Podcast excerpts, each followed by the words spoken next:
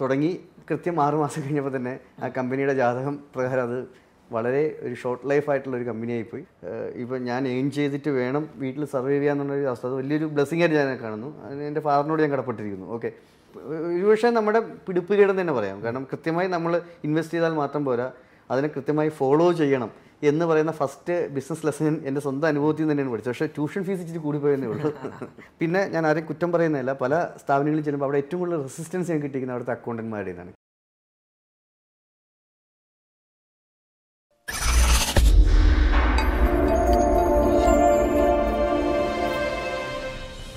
എല്ലാവർക്കും നമസ്കാരം.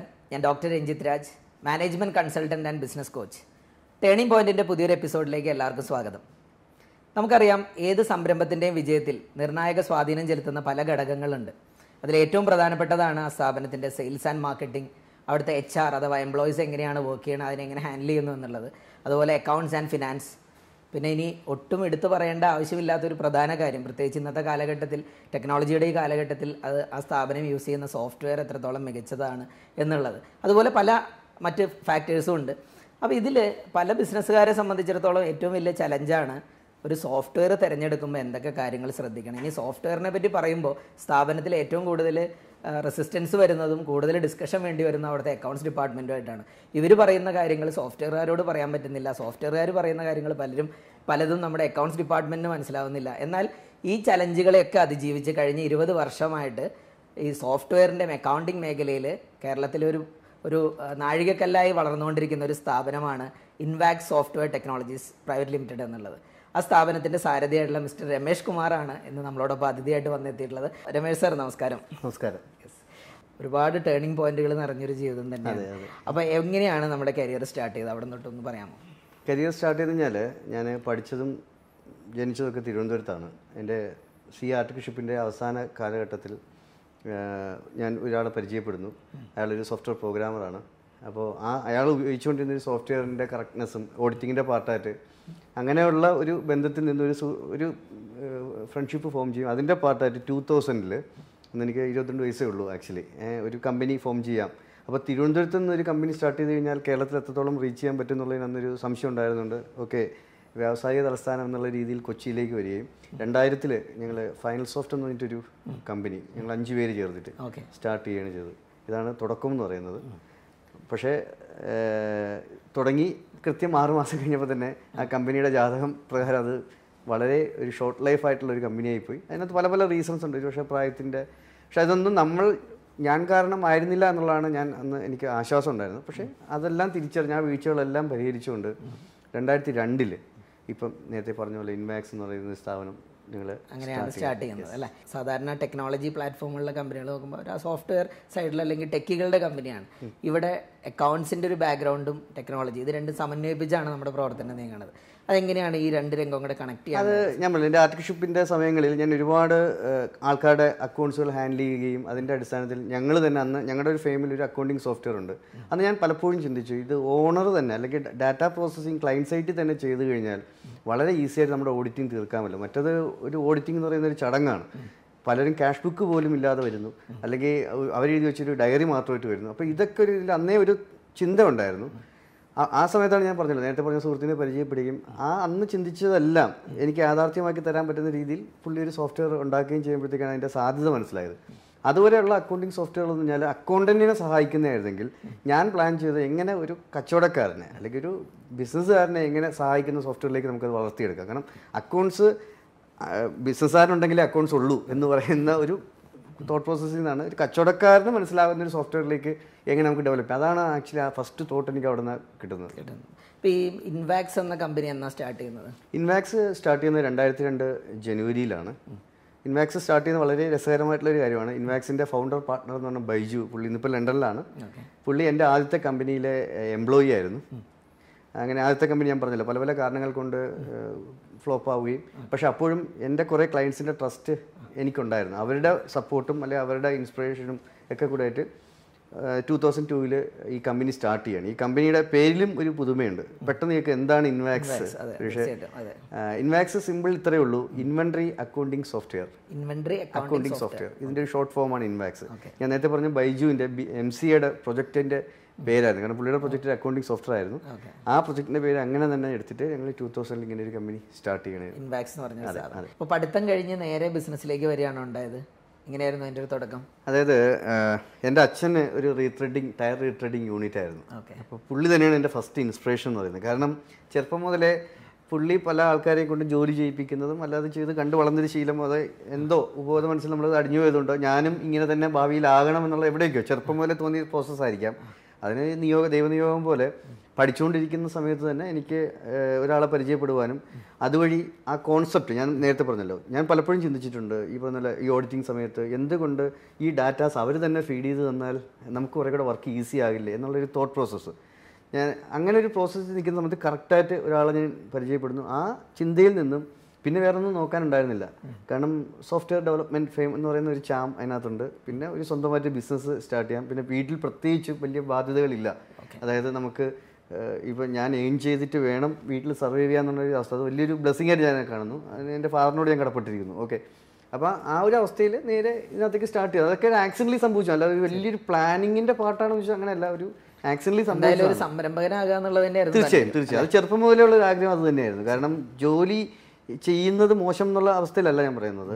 ഒരു പത്ത് പേർക്കെങ്കിലും ജോലി കൊടുക്കുന്ന ഒരു സ്ഥാപനത്തിൽ ഉണ്ടാക്കുക എന്ന് പറയുന്നത് അതൊരു ബ്ലെസ്സിങ് ആയിട്ട് ഞാൻ കാണുന്നു. കാരണം നമ്മളും നമ്മളോടൊപ്പം നിൽക്കുന്നവർക്കും ഒരു ഗ്രോത്ത് ആവുക അല്ലെങ്കിൽ ഗ്രോത്ത് കൊണ്ടുവരാൻ പറ്റുക എന്ന് പറയുന്ന ആ ഒരു തോട്ട് പ്രോസസ് എനിക്കൊന്ന് ചെറുപ്പം മുതലേ തന്നെ ഉണ്ട് അത് രണ്ടായിരത്തിലാണ് ആദ്യ സ്ഥാപനം തുടങ്ങുന്നത്. ആദ്യത്തെ സ്ഥാപനവും സോഫ്റ്റ്വെയർ ബിസിനസ് ആയിരുന്നു. എന്താണ് ആ ബിസിനസ് എന്തായിരുന്നത്? അല്ല രണ്ടായിരത്തിൽ രണ്ടായിരത്തിലല്ല ആക്ച്വലി തൊണ്ണൂറ്റൊമ്പത് അവസാനം ഞാൻ ഒരു സ്വന്തമായ ഒരു ടാക്സ് കൺസൾട്ടൻസി ഫേമസ് സ്റ്റാർട്ട് ചെയ്യുന്നത് കാരണം ഞാൻ പഠിച്ചതും ചെയ്യുന്ന പ്രവൃത്തിയൊക്കെ ഫ്യൂച്ചറിലാണെങ്കിൽ എനിക്ക് ഉപയോഗം എന്നുള്ള രീതിയിൽ സ്വന്തമായിട്ട് ഒരു ടാക്സ് കൺസൾട്ടൻസി ഫേം സ്റ്റാർട്ട് ചെയ്യും അതിന്റെ പാർട്ടായിട്ട് ഞാൻ പരിചയപ്പെടുന്ന ആളിന്റെ ഒരു ഇൻസ്പിറേഷനിൽ നിന്നും അല്ലെങ്കിൽ അയാൾക്കായിട്ട് ചേർന്നിട്ടാണ് രണ്ടായിരത്തിൽ ഒരു കമ്പനി സ്റ്റാർട്ട് ചെയ്തത്. മിലേനിയം കമ്പനി എന്നൊക്കെ പറഞ്ഞിട്ട്. ഒരുപാട് പ്രതീക്ഷകളോട് തന്നെയാണ് സ്റ്റാർട്ട് ചെയ്തത്. ആ കമ്പനി രണ്ടായിരത്തിൽ ഞങ്ങൾ സ്റ്റാർട്ട് ചെയ്യുന്നു. വിചാരിച്ചതുപോലെ തന്നെ മുന്നോട്ട് പോയി. പക്ഷേ എന്താ പറ്റിയെന്ന് പറഞ്ഞാൽ പ്രായത്തിന്റെ ആയിട്ടുള്ള പ്രശ്നങ്ങൾ അല്ലെങ്കിൽ ലോകപരിചയം കുറവ് ഈ ആൾക്കാരെ നമ്മൾ പൂർണമായും വിശ്വസിക്കുക എന്നൊക്കെ പറയില്ലേ? അല്ലെങ്കിൽ ഞാൻ കിടക്കുന്നില്ല. അപ്പോൾ ഒരുപക്ഷെ നമ്മുടെ പിടിപ്പുകേടെന്ന് തന്നെ പറയാം. കാരണം കൃത്യമായി നമ്മൾ ഇൻവെസ്റ്റ് ചെയ്താൽ മാത്രം പോരാ. അതിനെ കൃത്യമായി ഫോളോ ചെയ്യണം. എന്ന് പറയുന്ന ഫസ്റ്റ് ബിസിനസ് ലെസൺ എന്റെ സ്വന്തം അനുഭവത്തിൽ നിന്ന് തന്നെയാണ് പഠിച്ചത്. പക്ഷേ ട്യൂഷൻ ഫീസ് ഇച്ചിരി കൂടിപ്പോയെന്നേ ഉള്ളൂ. അപ്പോൾ ആ ആ സ്ഥാപനം അങ്ങനെ നമുക്കത് ഉപേക്ഷിക്കേണ്ടതായി വന്നു അല്ലേ? അതിന് ശേഷമാണ് നമ്മൾ ഇൻവാക്സിലേക്ക് അതെ. അത് വരുന്നതിന്റെ മെയിൻ റീസൺസും ആ സ്ഥാപനം തന്നെയാണ്. അത് ഇത് ആ സ്ഥാപനം ഓൾറെഡി ഉണ്ടായിരുന്ന കുറേ ക്ലയൻസുമായിട്ട് എനിക്ക് ആ സമയം ഒരു നല്ല വ്യക്തിബന്ധം ഉണ്ടായിരുന്നു. അപ്പോൾ അവരുടെ പ്രചോദനം അല്ലെങ്കിൽ അവരുടെ ആവശ്യം ഇതൊക്കെ മീറ്റ് ചെയ്യുന്നതിന് വേണ്ടിയിട്ട് സ്വാഭാവികം ഞാൻ ഇത് എന്റെ വഴിയായിട്ട് അങ്ങ് തിരഞ്ഞെടുക്കുകയാണ്. കാരണം അന്ന് അവരത് പറഞ്ഞില്ലെങ്കിൽ ഒരുപക്ഷെ ഞാൻ വേറെ വഴിയിലേക്ക് പോയേനെ. അന്ന് അവർ തന്ന സപ്പോർട്ട് ഭയങ്കരമായതുകൊണ്ട് എനിക്കൊരു പുതിയ സ്ഥാപനം ഈസിലി ലോഞ്ച് ചെയ്യാൻ പറ്റി. ഓക്കെ അതാണ് സംഭവിച്ചത്. ശരി. ഇപ്പം ഇന്ന് ഇൻവാക്സ് എന്തൊക്കെ മേഖലകളാണ് ഡീൽ ചെയ്യുന്നത്? ഇൻവാക്സ് എക്സ്ക്ലൂസീവ്ലി നിൽക്കുന്ന രണ്ട് മേഖലകളിലാണ്. ഒന്ന് സോഫ്റ്റ്വെയർ ഡെവലപ്മെന്റ് അതിൽ തന്നെ ട്രേഡേഴ്സിന്റെ എക്സ്ക്ലൂസീവ് ആയിട്ടുള്ള E R P software development രണ്ട് business consultancy like taxation and accounting works ഈ പറയുന്ന ക്ലയൻസിന്റെ തന്നെ അവരുടെ ഇന്റേണൽ ഓഡിറ്റ് അല്ലെങ്കിൽ ടാക്സേഷൻ അവരുടെ ടാക്സ് റിലേറ്റഡ് കൊറീസ് അല്ലെങ്കിൽ അവരുടെ അക്കൗണ്ടിങ് ഡിവിഷന്റെ ഒരു സപ്പോർട്ട് അക്കൗണ്ടിങ് കൺസൾട്ടൻസി അങ്ങനെ mains business and sorry software and accounts ഇത് രണ്ടിലാണ് ഇപ്പോൾ നമ്മൾ കൂടുതലും ഫോക്കസ് ചെയ്തിരിക്കുന്നത് ഈ രണ്ടായിരത്തി രണ്ട് മുതൽ തുടങ്ങി രണ്ടായിരത്തി ഇരുപതിലെത്തുമ്പോൾ എത്ര ക്ലയൻസിനെ നമുക്ക് ഡീൽ ചെയ്യാൻ സാധിച്ചിട്ടുണ്ട്? ഏകദേശം ആയിരത്തി ഇരുന്നൂറിന് മേളിൽ ഇപ്പോൾ ഞങ്ങൾ ആയിരത്തി ഇരുന്നൂറോളം ക്ലയൻസിനെ നമുക്ക് സെർവ് ചെയ്യാൻ സാധിച്ചിട്ടുണ്ട്. എവിടെയൊക്കെയാണ് ക്ലയൻസ് കൂടുതലും കേരളത്തിൽ തന്നെയാണ്. കേരളത്തിനോടൊപ്പം തന്നെ ഞങ്ങൾക്ക് ഒമാനിലുണ്ട് കുറച്ച് ക്ലയൻസ് ദുബായിലുണ്ട്. കൂടുതലും കേരളത്തിൽ തന്നെയാണ് ഞങ്ങൾ ഫോക്കസ് ചെയ്യുന്നത് എന്ത് തരം സ്ഥാപനങ്ങളാണ് നമ്മുടെ സോഫ്റ്റ്വെയർ സാധാരണ യൂസ് നിലവിൽ ഞാൻ നേരത്തെ പറഞ്ഞല്ലോ ഇന്ന് മാർക്കറ്റിൽ ഒരുപാട് സോഫ്റ്റ്വെയറുകൾ ലഭ്യമാണ് എല്ലാത്തിനും. പക്ഷേ ഞങ്ങൾ അങ്ങനെയല്ല. ഞങ്ങൾ ഏറ്റവും കൂടുതൽ ഉള്ള ആൾക്കാർ ഏതാണ്?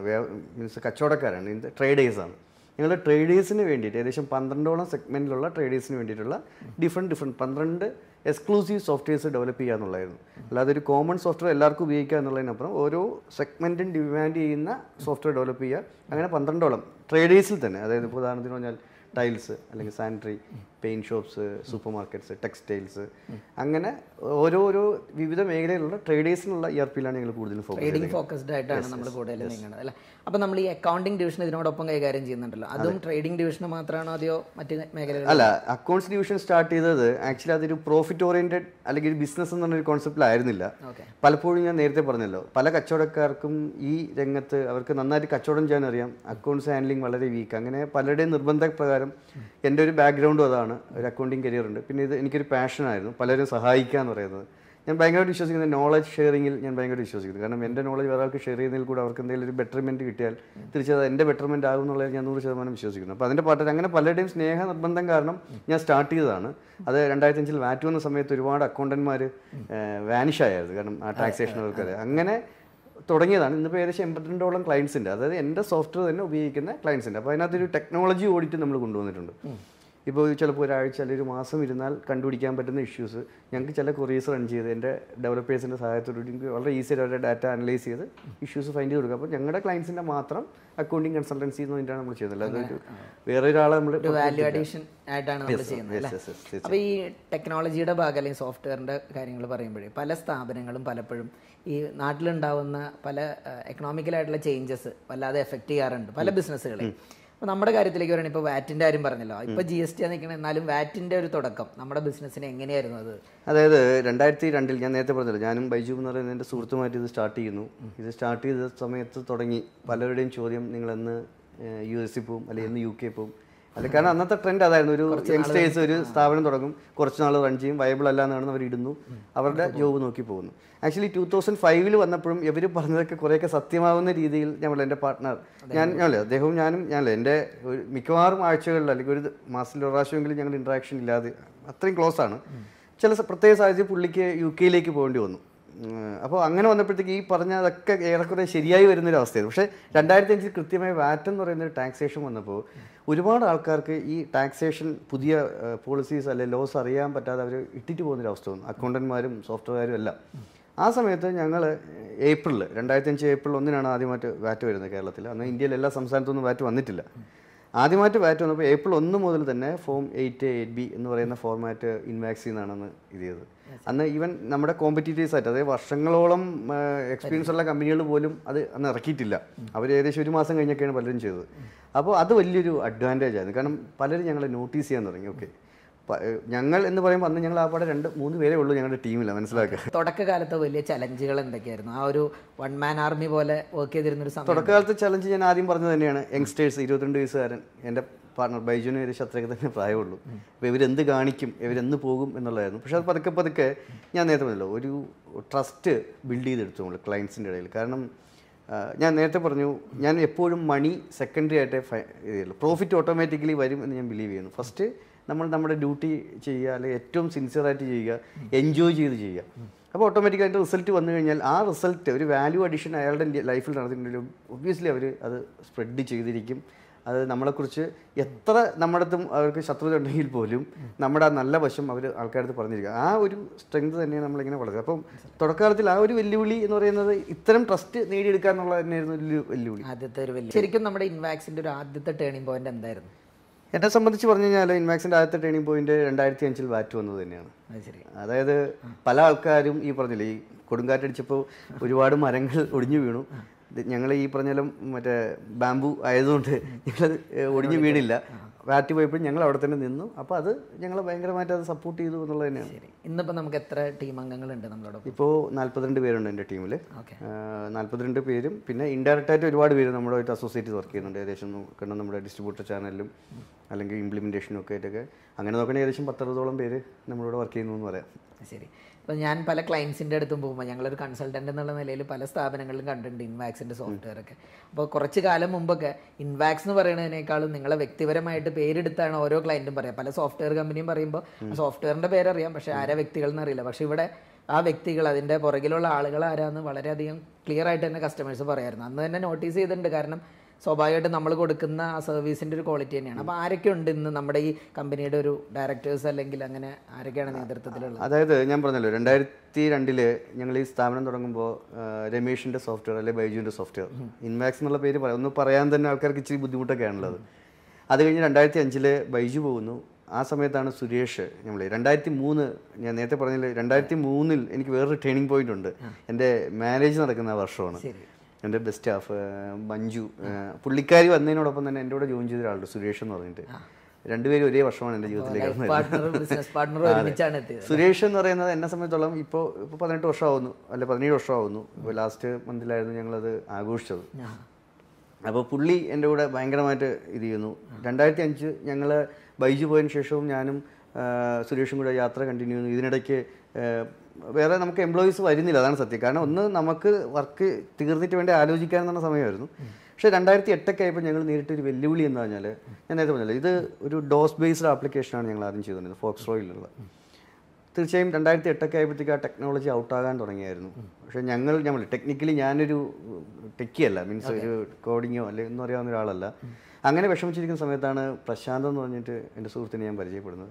പുള്ളി ഞമ്മൾ എനിക്ക് വേറെ ഞമ്മൾ ബൈജുവിന്റെ വേറൊരു രൂപത്തിൽ എനിക്ക് കാണാൻ പറ്റി. കാരണം അത്രയും ഈ പറഞ്ഞ സെൽഫ്ലെസ് മീൻസ് ഒരു സ്വന്തം കാര്യത്തെക്കുറിച്ചല്ലാതെ ബാക്കിയുള്ളവരുടെ കാര്യത്തെക്കുറിച്ച് ഇങ്ങനെ ആറ്റിറ്റ്യൂഡ് ഭയങ്കര വേവ് ലെങ്ത് ഇതൊക്കെ കറക്റ്റ് ചെയ്ത് വന്നപ്പോൾ ടൂ തൗസൻഡ് നയനിൽ പ്രശാന്ത് കമ്പനിയോടൊപ്പം ജോയിൻ ചെയ്യുന്നു. അത് വലിയൊരു ട്രെയിനിങ് പോയിന്റാണ് അടുത്തത്. ടു തൗസൻഡ് നയനിൽ ഞങ്ങളുടെ വിൻഡോസ് ബേസ്ഡ് അല്ലെങ്കിൽ. ഡോട്ട് നെറ്റ് ബേസ്ഡ് ആയിട്ടുള്ള ഒരു സോഫ്റ്റ്വെയർ ലോഞ്ച് ചെയ്യുന്നു. അതുവരെ ഒന്നോ രണ്ടോ പേര് അല്ലെങ്കിൽ രമേഷിന്റെ സോഫ്റ്റ്വെയർ എന്ന് പറഞ്ഞിരുന്നിടത്തു നിന്നും ഈ വിൻഡോസ് ബേസ്ഡ് സോഫ്റ്റ്വെയർ ഇറങ്ങിയോടുകൂടി രമേഷിന്റെ സോഫ്റ്റ്വെയർ പതുക്കെ മാറി. ഇൻവാക്സ് എന്ന് പറയുന്ന പേര് പതുക്കെ പ്രൊജക്റ്റ് ചെയ്യാൻ തുടങ്ങി. കാരണം അതിന്റെ റീസൺ അതുവരെ നമ്മളെല്ലാം ഫേസ് ടു ഫേസ് ക്ലൈന്റ് ആയിരുന്നെങ്കിൽ ടു തൗസൻഡ് ടെന്നോടുകൂടി ഞങ്ങൾ ഫുൾ ഓൺലൈൻ സർവീസ് ഓൺ കോളിൽ അപ്പം തന്നെ സർവീസ് ടെന്നിൽ തന്നെ നമ്മൾ നടപ്പിലാക്കി. അപ്പോൾ യാത്ര ചെയ്യുന്ന സമയം ഒരുപാട് ഒഴിവാക്കാൻ പറ്റി. ക്ലയൻസിന് വിളിക്കുമ്പോൾ തന്നെ സർവീസ് നമുക്ക് റെൻഡർ ചെയ്യാൻ പറ്റി. അതിന് പുതിയ ടെക്നോളജി ഞങ്ങൾ ഒരുപാട് സഹായിച്ചു. അതിന് പ്രശാന്തിന്റെ സഹായം വളരെ വളരെ മാറ്റമാണ്. ഈ സോഫ്റ്റ്വെയർ കമ്പനികളുടെ പ്രത്യേകിച്ച് കേരളത്തിലൊരു ചരിത്രമൊക്കെ എടുത്ത് നോക്കുകയാണെങ്കിൽ പലപ്പോഴും നമുക്ക് ഇൻഫോ പാർക്ക് ടെക്നോ പാർക്കൊക്കെ ബേസ് ചെയ്താണ് പല കമ്പനികളും നിൽക്കുന്നത്. നിങ്ങൾ അങ്ങനെ ഒരു മേഖലയിലല്ല നിൽക്കുന്നത്. എന്നിട്ടും ഇന്നിപ്പോൾ നല്ലൊരു ടീമിനെയൊക്കെ ബിൽഡ് ചെയ്യാൻ പറ്റി. അപ്പോൾ സോഫ്റ്റ്വെയർ കമ്പനികളിൽ പലപ്പോഴും ഒരു ചലഞ്ച് കൂടെ ആളുകൾ നിൽക്കുന്നില്ല എന്നുള്ളത് എപ്പോഴും മാറി മാറിയൊക്കെ പോകുന്നതാണ്. പ്രത്യേകിച്ച് കേരളത്തിലെ ചെറിയ സ്ഥാപനങ്ങളിൽ നിന്ന് ഡെവലപ്പ് ചെയ്ത് വന്നവർ അപ്പം നമ്മുടെ ടീമിലുള്ളവരൊക്കെ എത്ര നാളായിട്ട് നമ്മുടെ കൂടെ ഉണ്ട്? എന്റെ ടീമിന്റെ ആവറേജ് ഏജ് എന്ന് പറയുന്നത് നാല് മുതൽ അഞ്ച് വർഷമാണ്. ആവറേജ് കാരണം എന്റെ കൂടെ പറഞ്ഞില്ല ഇപ്പോൾ സുരേഷ് പതിനേഴ് വർഷമായി. ബാക്കി എല്ലാ പ്രശാന്ത് പത്ത് പതിനൊന്ന് വർഷമായിരുന്നു രഞ്ജിത്ത് വേറൊരു സുരേഷ് എന്റെ സെയിൽസിലെ അവരുടെയൊക്കെ ഒരു പ്രത്യേകത എന്താ പറഞ്ഞാൽ അവരുടെ ജീവിതത്തിന്റെ ഏറ്റവും കൂടുതൽ പങ്കും ചെലവഴിച്ചിരിക്കുന്നത് ഇപ്പോൾ ഇൻവാക്സിലേക്ക് വേണ്ടിയിട്ടാണ് ഇപ്പോൾ ഡെവലപ്മെന്റിലാണെങ്കിൽ രതീഷ് അല്ലെങ്കിൽ വന്ദന ബബിത അങ്ങനെ പേരെടുത്ത് പറയുന്നില്ല എല്ലാ പേരും ഒരാളെന്നല്ല എല്ലാ പേരും. ഈവൻ എന്റെ ഓഫീസിൽ ചായ ഉണ്ടാക്കാൻ നിൽക്കുന്ന രാജി അടക്കം ഏറ്റവും അവർക്ക് അത്രയും എക്സ്പീരിയൻസ് ആയി. കാരണം ഇപ്പോൾ നമ്മൾ നോക്കുമ്പോൾ എന്താ വേണ്ടതെന്ന് മനസ്സിലാക്കാൻ പറ്റുന്ന രീതിയിലുള്ളൊരു റിലേഷൻ ബിൽഡ് ചെയ്ത് കഴിഞ്ഞു. അത് തന്നെയാണ് ഏറ്റവും വലിയ സ്ട്രെങ്ത് എന്ന് പറയുന്നത്. അതിന്റെ മെയിൻ റീസൺ നമ്മളൊരു ഒരു നമ്മൾ ഒരു ഞാൻ പറയുന്ന ഒരു പാനൽ കോളേജ് പോലെ ഞങ്ങൾ വർക്ക് ചെയ്യുന്നതാണ് ആയിരത്തി ഇരുന്നൂറോളം ക്ലയൻസിന് ഇതുവരെ ഡീൽ ചെയ്തിട്ടുണ്ട്. അപ്പോൾ ഈ ക്ലയൻസിനെയൊക്കെ എങ്ങനെയാണ് നമ്മുടെ ഒരു വർക്കിംഗ് മോഡൽ ഇതൊരു റീറ്റെയിനർ പോലെ നിലനിർത്തി പോവുകയാണോ? അതെയോ വൺ ടൈം സർവീസ് ആണോ? എങ്ങനെയൊക്കെയാണ് നമ്മുടെ അവിടെയാണ് ഇൻവാക്ട് ഞാൻ നേരത്തെ പറഞ്ഞല്ലോ. എനിക്ക് ക്ലയൻസിനെ കുറിച്ച് പറയുമ്പോൾ നൂറ് നാക്കാം. അതിന് റീസൺ ഞാൻ രണ്ടായിരത്തി രണ്ടിൽ അല്ല രണ്ടായിരത്തി രണ്ടിൽ ആക്ച്വലി രണ്ടായിരത്തിൽ മുതലുള്ള ക്ലയൻസ് ഇപ്പോഴും ഞങ്ങളുടെ കൂടെ യാത്ര ചെയ്യുന്നു. അതായത് അവർ എങ്ങനെയൊക്കെ ഗ്രോ ചെയ്തോ അതേപോലെ നമ്മളും ഗ്രോ ചെയ്തു. അല്ലെ അവരെന്തൊക്കെ ഡിമാൻഡ് ചെയ്തു അതൊക്കെ നമുക്ക് കൊടുക്കാൻ പറ്റി. പിന്നെ ഇതിനപ്പുറം സപ്പോസ് ഇനി ഞങ്ങളുടെ ഭാഗത്ത് എന്തെങ്കിലും വീഴ്ച വന്നാൽ എനിക്ക് ഉറപ്പാണ് ഒരു ഒരു കൈത്താങ് തന്ന് ഞങ്ങളെ സഹായിക്കും. കാരണം അമ്മാതിരി ഒരു റിലേഷൻ ഞങ്ങൾ തമ്മിൽ ഓൾറെഡി ബിൽഡ് ചെയ്ത് കഴിഞ്ഞു. അതിപ്പോൾ ഇന്നലെ ഇൻസ്റ്റാൾ ചെയ്ത ക്ലയന്റ് ആണെങ്കിലും രണ്ടായിരത്തിൽ ഞാൻ ഇൻസ്റ്റാൾ ചെയ്ത ക്ലയൻസ് ആണെങ്കിൽ നമ്മൾ ക്ലയൻസുമായിട്ട് അത്രയും നല്ലൊരു ഇൻട്രാക്ഷൻ കീപ്പ് ചെയ്യുന്നുണ്ട്. അതിന്റെ മെയിൻ റീസൺസിലൊന്ന് എന്റെ കസ്റ്റമർ കെയർ ഹെഡ് ഹാൻഡിൽ ചെയ്യുന്നത് ഞാൻ നേരത്തെ പറഞ്ഞ സുരേഷാണ്. എന്റെ കൂടെയുള്ള പതിനേഴ് വർഷമായിട്ട് എക്സ്പീരിയൻസ് ഉള്ള സുരേഷിനെ സംബന്ധിച്ച് എത്ര മല പോലെ വരുന്ന ഇഷ്യൂസും പുള്ളി എലിപോലാക്കി ഹാൻഡിൽ കസ്റ്റമർ ഹാൻഡിൽ ചെയ്യാൻ ഈസിയാണ് പുള്ളി. അത് നമ്മുടെ ഒരു വിജയമന്ത്രം തന്നെയാണ്? തീർച്ചയായും തീർച്ചയായും. ശരി. എങ്ങനെയാണ് ഒരു കസ്റ്റമർ ഇന്ന് നമ്മുടെ ജീവിതത്തിൽ ഒരു അനിവാര്യ ഘടകമായ ഒരു ഫാക്ടറായി മാറിയ പാർട്ട്ണറായ കഥ? അതൊന്ന് പറയാം തീർച്ചയായും ഈ പറഞ്ഞ ടേണിംഗ് പോയിന്റുകളെ കുറിച്ച് പറയുമ്പോൾ നമ്മൾ രണ്ടായിരത്തി പത്തിൽ വെച്ച് നിർത്തി ടേണിംഗ് പോയിന്റ് അതെ. അതിനുശേഷം വന്നൊരു വലിയൊരു ടേണിംഗ് പോയിന്റ് രണ്ടായിരത്തി പതിനേഴിലാണ്.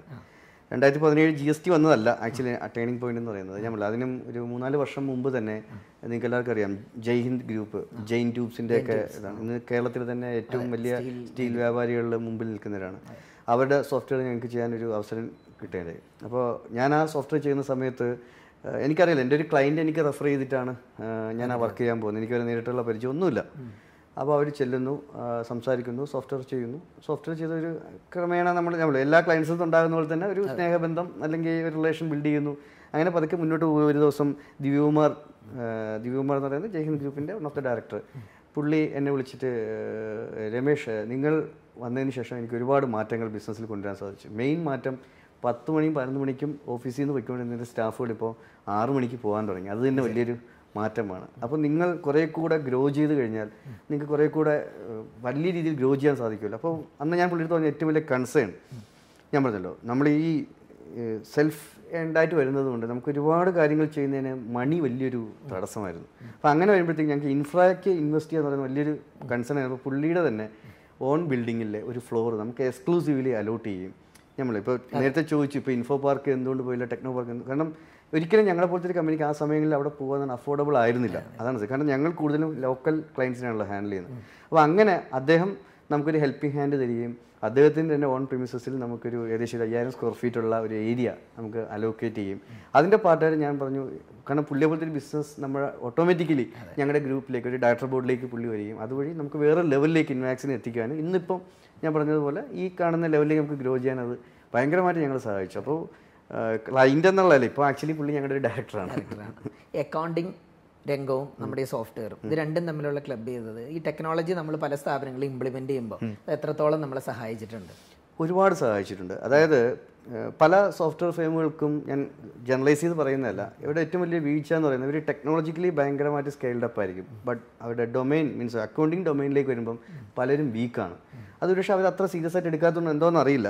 ഒരുപക്ഷെ ഞാൻ ഒരു ടെക്കി അല്ലാത്തതുകൊണ്ടും ഞാൻ മറ്റേ ഏരിയയിൽ നിന്ന് വരുന്നതുകൊണ്ടായിരിക്കാം ഞാൻ അത് ശ്രദ്ധയപ്പെട്ടത് അപ്പോൾ പല സ്ഥാപനങ്ങളും ഫേസ് ചെയ്തിരുന്നത് അക്കൗണ്ട്സ് അറിയാവുന്ന ഒരാൾ തന്നെ അക്കൗണ്ടിങ് സോഫ്റ്റ്വെയർ ചെയ്ത് കഴിഞ്ഞാൽ എന്റെ പകുതി തലവേദന തീർന്നു എന്ന് പറയുന്ന ഒരു ഇതായിരുന്നു. പിന്നെ ഞാൻ ആരെയും കുറ്റം പറയുന്നില്ല പല സ്ഥാപനങ്ങളിൽ ചെല്ലുമ്പോൾ അവിടെ ഏറ്റവും കൂടുതൽ റെസിസ്റ്റൻസ് ഞാൻ കിട്ടിയിരിക്കുന്നത് അവിടുത്തെ അക്കൗണ്ടന്മാരുടെ നിന്നാണ് കാരണം അത് അവരെ കുറ്റമല്ല അത്. അവരതുവരെ അവൈൽ ചെയ്ത് പോകുന്ന പല ഈസ്നെസ്സും നമ്മൾ വരുന്ന വഴി നഷ്ടമാകുമോ? കാരണം അവർ മുമ്പേ കേട്ടിരിക്കുന്ന കഥകൾ സോഫ്റ്റ്വെയർ ചെയ്ത വഴിയിൽ അക്കൗണ്ടന്റാണ് ഏറ്റവും കൂടുതൽ വർക്ക് ലോഡ് കൂടിയിരിക്കുന്നത്. അല്ലെങ്കിൽ അപ്പോൾ ഇതൊക്കെ ഓവർകം ചെയ്ത് നമ്മുടെ ഒരു അക്കൗണ്ടിങ് നോളജ് ഇവരെ പറഞ്ഞ് മനസ്സിലാക്കുവാനും അല്ലെങ്കിൽ അതൊക്കെ ഒരുപാട് നമ്മളെ സഹായിച്ചു. അത് മാത്രമല്ല എന്റെ സ്ഥാപനത്തിലെ ഡെവലപ്പേഴ്സിനടക്കം നമുക്ക് ഒരു അക്കൗണ്ടിങ് ട്രെയിനിങ് നമ്മൾ കൊടുക്കാൻ സാധിക്കും. കാരണം ഞങ്ങൾക്ക് ഒരു അക്കൗണ്ടിങ് ഡിവിഷൻ ഉള്ളതുകൊണ്ട് ഇപ്പോൾ ജി എസ് ടിയിൽ വരുന്ന മാറ്റമാണെങ്കിലും ഇൻകം ടാക്സിൽ വരുന്ന മാറ്റമാണെങ്കിലും ഈവൻ ബഡ്ജറ്റ് വരുമ്പോൾ കൃത്യമായി കേൾക്കുന്ന ആൾക്കാർ ഞങ്ങളുടെ ഓഫീസിലുണ്ട്. കാരണം സാധാരണ ഒരാൾ ടെക്കീസ് അവരൊന്നും ഒക്കെ ബഡ്ജറ്റിനെ കുറിച്ച് ബോധം കാരണം എന്തൊക്കെ ടാക്സേഷൻസ് ചേഞ്ച് വന്നു അത്ര അധികം ഫോളോ ചെയ്യുന്നുണ്ട് ഞങ്ങളെ സംബന്ധിച്ച് അത് ഭയങ്കര ഒരു സഹായകരമായി ഞങ്ങളുടെ അക്കൗണ്ടിങ് ബാക്ക്ഗ്രൗണ്ട് ശരി. ഈ സംരംഭകനെ സംബന്ധിച്ചിടത്തോളം അല്ലെങ്കിൽ ആ സ്ഥാപനം റൺ ചെയ്യുന്ന അതിന്റെ മാനേജിംഗ് ഡയറക്ടർ ആയിട്ടുള്ള ആളോ അല്ലെങ്കിൽ പ്രൊപ്പറേറ്റർ ആയിട്ടുള്ള ആളോ അദ്ദേഹത്തിന് പലപ്പോഴും പല ഞാൻ കണ്ടിരിക്കുന്ന പല സോഫ്റ്റ്വെയറുകളിലും പല പോയി അതിന് പല റിപ്പോർട്ടുകൾ എടുക്കാനോ ഒന്നും അറിയില്ല. ആരെങ്കിലുമൊക്കെ ആശ്രയിച്ചാണ് ഇരിക്കുന്നത് അന്നാന്ന് സ്ഥാപനം പ്രത്യേകിച്ച് നമ്മളിപ്പോൾ ട്രേഡിങ്ങിലാണല്ലോ ഫോക്കസ് ചെയ്യുന്നത്. ആ ട്രേഡിംഗ് സ്ഥാപനത്തിൽ നടക്കുന്ന അന്നത്തെ ദിവസത്തെ പ്രധാന കാര്യങ്ങളൊക്കെ അദ്ദേഹത്തിന് അറിയാമെന്നുള്ളതൊരു ബേസിക് ആവശ്യമാണ്. പക്ഷേ ഇതെപ്പോഴും മറ്റു പലരെ ആശ്രയിച്ചായിരിക്കുന്നത് നമ്മുടെ സോഫ്റ്റ്വെയർ യൂസ് ചെയ്യുമ്പോൾ ഞങ്ങൾ ആദ്യകാലങ്ങളിൽ അത് ചെയ്തിരുന്നെങ്കിലെന്ന് എങ്ങനെയെന്ന് വെച്ച് കഴിഞ്ഞാൽ നമ്മൾ ആദ്യം ഇൻസ്റ്റലേഷൻ സമയത്ത് തന്നെ ഇതിന്റെ ഓണർ ആരാണോ? നിർബന്ധമായി. അയാ അദ്ദേഹത്തെയും കൂടെ നമ്മൾ ഈ നമ്മുടെ ട്രെയിനിങ് സെഷനിൽ പങ്കെടുപ്പിക്കുക അല്ലെ അവരുമായിട്ട് ഇൻട്രാക്ട് ചെയ്യുക എന്നാണ് ചെയ്തിരുന്നത്. പതുക്കെ പതുക്കെ അവരിൽ ഇൻട്രസ്റ്റ് ഉണ്ടാക്കി എടുക്കുക എന്നുള്ളതായിരുന്നു. രണ്ട് ഇവിടെ എന്ത് നടക്കുന്നു എന്ന് അറിയാൻ അന്ന് ടെക്നോളജിയുടെ ഒരുപാട് പരിമിതികളുണ്ടായിരുന്നു പക്ഷേ ഞങ്ങൾ ഡെയിലി സ്റ്റേറ്റ്മെന്റ് എന്ന് പറഞ്ഞിട്ട് ഒരു ഓണർക്ക് വേണ്ട രീതിയിലുള്ള നിങ്ങൾക്ക് ട്രയൽ ബാലൻസ് അല്ലെങ്കിൽ റിസീവ് പേയ്മെന്റ്സ് അങ്ങനെയുള്ള ടെക്നിക്കൽ ടൈംസ് എല്ലാം എടുത്ത് ദൂരെ കളഞ്ഞിട്ട് ഡെയിലി സ്റ്റേറ്റ്മെന്റ് സിമ്പിളി ഇന്ന് എന്ത് കടയിൽ പറഞ്ഞാൽ ഡെയിലി സ്റ്റേറ്റ്മെന്റ് ഒരു പി ഡി എഫ് ഫയലാക്കി നമ്മൾ പുള്ളിയുടെ മെയിലിലേക്ക് സെൻഡ് ചെയ്യുന്ന ഒരു പ്രൊസീജിയർ ചെയ്തു.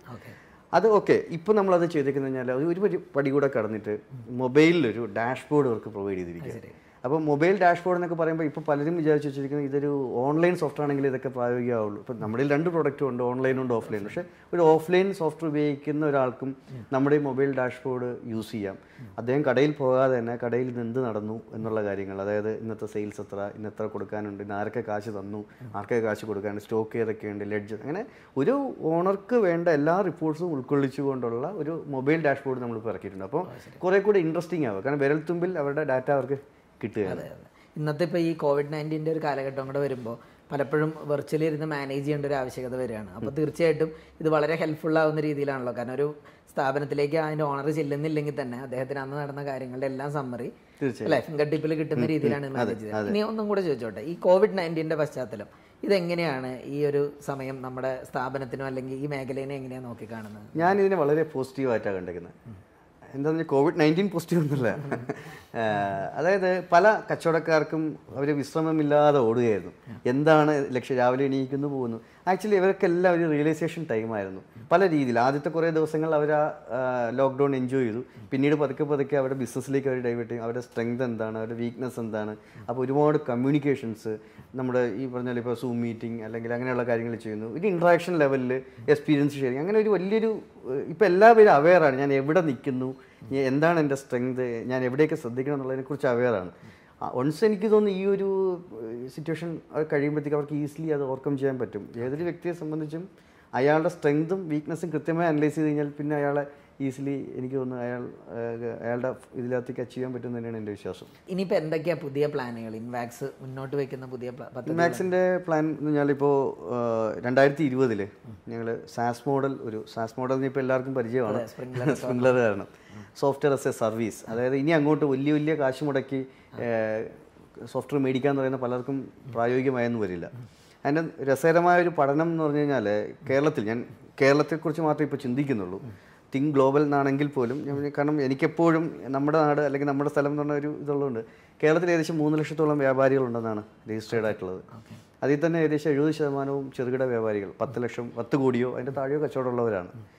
പിന്നെ കുറച്ച് ആൾക്കാർക്ക് പത്ത് കോടി മുതൽ ഇരുന്നൂറ് കോടി വരെയുള്ള ഒരു ഇരുപത് ശതമാനവും. പിന്നെ അതിന്റെ മേലുള്ള ഒരു ഏഴ് പത്ത് ശതമാനം വരെ. അപ്പോൾ ഞങ്ങൾ ഇപ്പോഴും നിൽക്കുന്ന ഇരുപത് ശതമാനത്തിലാണ് ഫോക്കസ് ചെയ്ത് നിൽക്കുന്നത്. അത് തന്നെയാണ് ഞങ്ങളുടെ വളർച്ചയൊക്കെ ശരി തന്നെയാണ്. പക്ഷേ നമുക്കൊരു സോഷ്യൽ കമ്മിറ്റ്മെന്റ് എന്ന് പറയുന്ന ഒരു സംഭവമാണ് ഞാൻ വിചാരിക്കുന്നത്. കാരണം ഈ ചെറിയ ആൾക്കാർക്ക് ഒരു ബെസ്റ്റ് സോഫ്റ്റ്വെയർ എനിക്ക് കൊടുക്കാൻ പറ്റിയാൽ. അപ്പോൾ ഞാൻ അവിടെ നേരിട്ട വെല്ലുവിളി എന്റെ കോസ്റ്റും അവരുടെ അവർക്ക് സ്പെൻഡ് ചെയ്യാൻ പറ്റുന്ന എമൗണ്ട് നമ്മൾ വലിയൊരു ഗ്യാപ്പ് വരുന്നു. അങ്ങനെ ഒരു തോട്ട് പ്രോസസ്സിൽ നിന്നും ഞാനൊരു ക്ലൗഡ് ബേസ്ഡ് ഒരു സാസ് മോഡൽ സോഫ്റ്റ്വെയർ ഒരു നാലോ അഞ്ചോ ലക്ഷം രൂപ അവർക്ക് മുടക്കിയാൽ കിട്ടുന്ന ടെക്നോളജിയെ നമ്മൾ ഏറ്റവും ചീപ്പാക്കി കൊടുക്കുക മന്ത്ലി റെന്റൽ ബേസിസിൽ ലൈക്ക് ഇ എം ഐയുടെ അഡിക്റ്റ് ആണല്ലോ മലയാളികൾ എന്ന് പറയുന്നത്.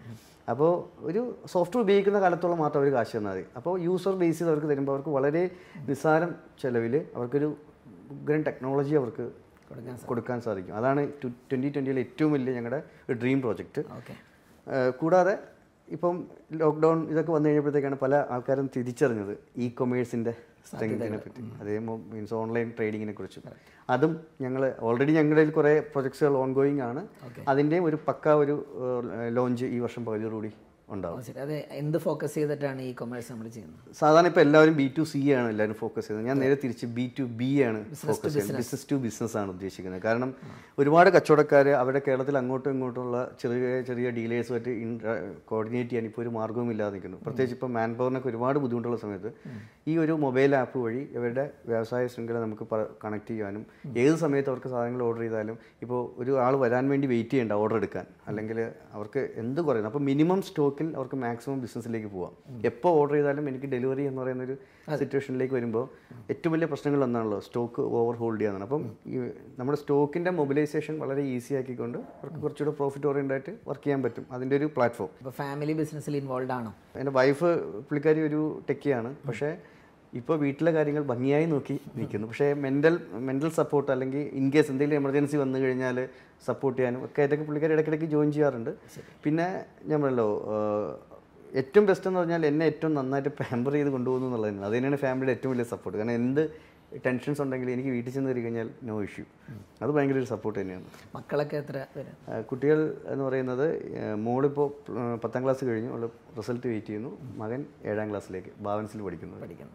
ഇന്ന് കേരളത്തിലുള്ള ഒരു സ്ഥാപനം പ്രത്യേകിച്ച് സർവീസ് ഇൻഡസ്ട്രിയിലുള്ള ഒരു സ്ഥാപനം ആയിരത്തി ഇരുന്നൂറോളം കസ്റ്റമേഴ്സിന് സെർവ് ചെയ്യുകയും അവരെയൊക്കെ ഇന്നും റീറ്റെയിൻ ചെയ്യുകയും അതിൽ തന്നെ പത്ത് തൊണ്ണൂറോളം സ്ഥാപനങ്ങൾ അദ്ദേഹത്തിന് അവരുടെ അക്കൗണ്ടിങ് വർക്കുകൾ ഏൽപ്പിക്കുകയൊക്കെ ചെയ്തത് തന്നെ അദ്ദേഹത്തിന്റെ ക്വാളിറ്റി എത്രത്തോളം ഉണ്ട് അല്ലെങ്കിൽ അദ്ദേഹത്തിന്റെ സ്ഥാപനത്തിന്റെ സർവീസിന്റെ ക്വാളിറ്റി എത്രത്തോളം ഉണ്ട് എന്നുള്ളത് ഏതൊരാൾക്കും ബോധ്യപ്പെടുന്ന കാര്യമാണ്. അപ്പോൾ ഇനിയും ഇനിയും ഒരുപാട് ഉയരങ്ങളിലേക്ക് ഇൻവാക്സ് എത്തട്ടെ. അതിന് എല്ലാവിധ ആശംസകളും നേരുകയാണ് ഈ എന്റെ ടേണിംഗ് പോയിന്റിന്റെ ക്രൂ നമ്മുടെ പ്രേക്ഷകരെല്ലാം. Thank you so much